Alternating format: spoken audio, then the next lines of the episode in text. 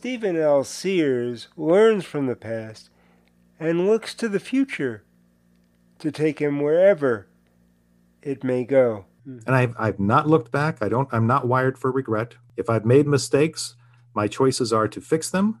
And if I can't fix them, to learn from them, but leave them in the past.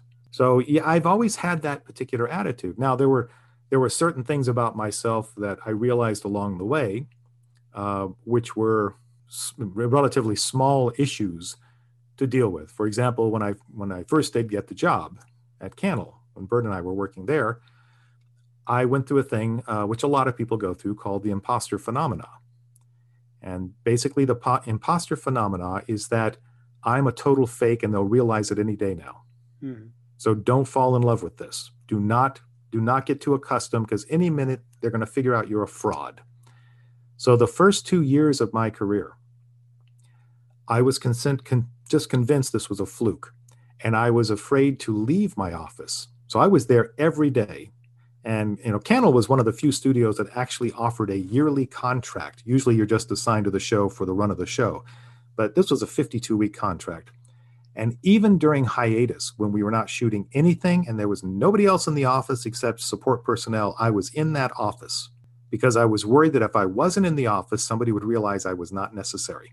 Now, after two years, though, I remember the moment I was sitting there and I had a stack of scripts in front of me from from free, from freelancers who were submitting, and I thought it was interesting that this stack of script ex- was representative of what I did, and I was reading through it uh, through the material there, and and that's when I realized this will sound arrogant, but it is absolutely true for everybody who works in the business. I started to realize why I was there because not all of that material, even with the passion that people were putting in there, not all of it was of the quality that would get you hired. That's just statistics. And I began to realize, you know, this is something that I can do. This is something that they think I can do. And in fact, they've been paying me a lot of money because they think that. And I remember putting my hand on that stack of uh, scripts and I said, I am a writer. This is absolutely me, and this is not going to change. And at that moment, it was like a liberation. But for the first two years, that was just the self doubt. And part of it was also the fear of actually being happy. Could I actually have achieved finding like what I'd be doing the rest of my life? And it actually made me happy. That's a weird thing. Well, on that note, I'm going to ask you one more question. Which I is... do, I do. I've been waiting for it. Oh, thank you, Mark. Are you on a knee? You've got to be on a knee. I got to be honest. I like being single. and you know what? I got to tell you, everybody else likes you being single. But go ahead. uh, I'm going to ask you one more one more question. Yes, sir. You've been through so many beginnings, uh, as we talked about. If everything goes according to plan, what do you see as the next beginning? Um, you know, this goes right to the core of, of, of, a running gag that Jessica and I have about me. Um, and it's basically this: if I ever, if I ever wrote my autobiography, what would the title be? Um, first of all, not that I will, and secondly, even if I did, not that anybody would know or care. But what would the title? What would it sum up? And the title I came up with, uh, I come up with a few titles that kind of danced around this but the title we agreed was most accurate was well i didn't see that coming. And i've always described my career as being more like i was backing through life and experiencing things without looking for the next place to go. I have a huge wanderlust with life so if i'm walking along a particular path i have no fear about running off the path because i see a little flashy object that interests me and when I get there to play with that flashy object, I realize that object has a path of its own. And I follow that for a while, then I fly over to the other one. So I can't tell you what that next stage is going to be. I don't know yet because I haven't gotten there yet. But I do know that one of the blessings I have was that I never had blinders. I never focused so much on a goal that I forgot that the journey can change along the way. That's how I ended up here. If I had been so focused on that Academy Award for acting, then I would have ignored everything else and I would not be where I am today and I would have not had the happiness that I had. And the interesting thing, and maybe this kind of caps it up because we started with the Richard Dreyfuss thing, uh, I eventually had a chance to talk to Richard Dreyfuss about that.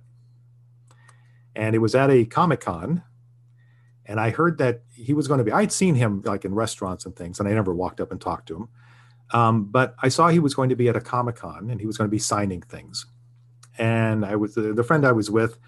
Um, I, I told her, I said, "Look, let's let's go by there." And I don't know the man, but if he's you know if he's being rude to his fans, I really don't want to deal with him. But otherwise, I'd like to say something to him.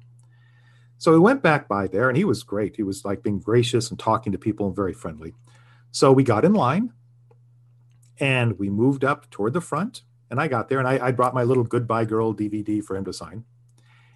And so when I got up there, I told him who I was. I told him that I was a writer and producer, and I mentioned a few of my shows, and I mentioned Xena, and he he complimented Xena. He said that he said that was a really wonderful show. That was important to people, which I was like honored to hear that. And then I told him that story about how that Goodbye Girl ep- movie changed my life. And I told him about me being there, and I told him about that thought that I had, which was, you know, uh, only special people get that award. And I told him, I said, and I realized right then, if you had thought that way, you never would have gotten near it. And he looked at me and he said, never even occurred to me that I couldn't. I went, yeah, that's the point. Because that was already in his heart, his passion. That was going to be the ultimate result. He didn't have to think about getting the award. He just allowed it to pull him. His passion pulled him along and took him in that direction. And that's what happened to me. So I don't know what the next step is. I just know um, somebody recently on Facebook asked the question to this, to all the people on there um, if you had to do it all over again, what would you do? And people were posting, I would have made this choice, I would have married this one. And my response was, I would do it all over again. Because I kind of like where I ended up. I think we all like where Steve ended up. I would like to thank my guest, Steven L. Sears, author, producer, writer, bon vivant. And if you enjoyed this interview, keep checking back to this website, or better yet, go to the contact page and sign up for email notifications or go to SoundCloud and subscribe so that you will be notified when there is another interview with another guest. One will be coming soon. I thank all my listeners, and I hope you'll come back for the next episode of Beginnings.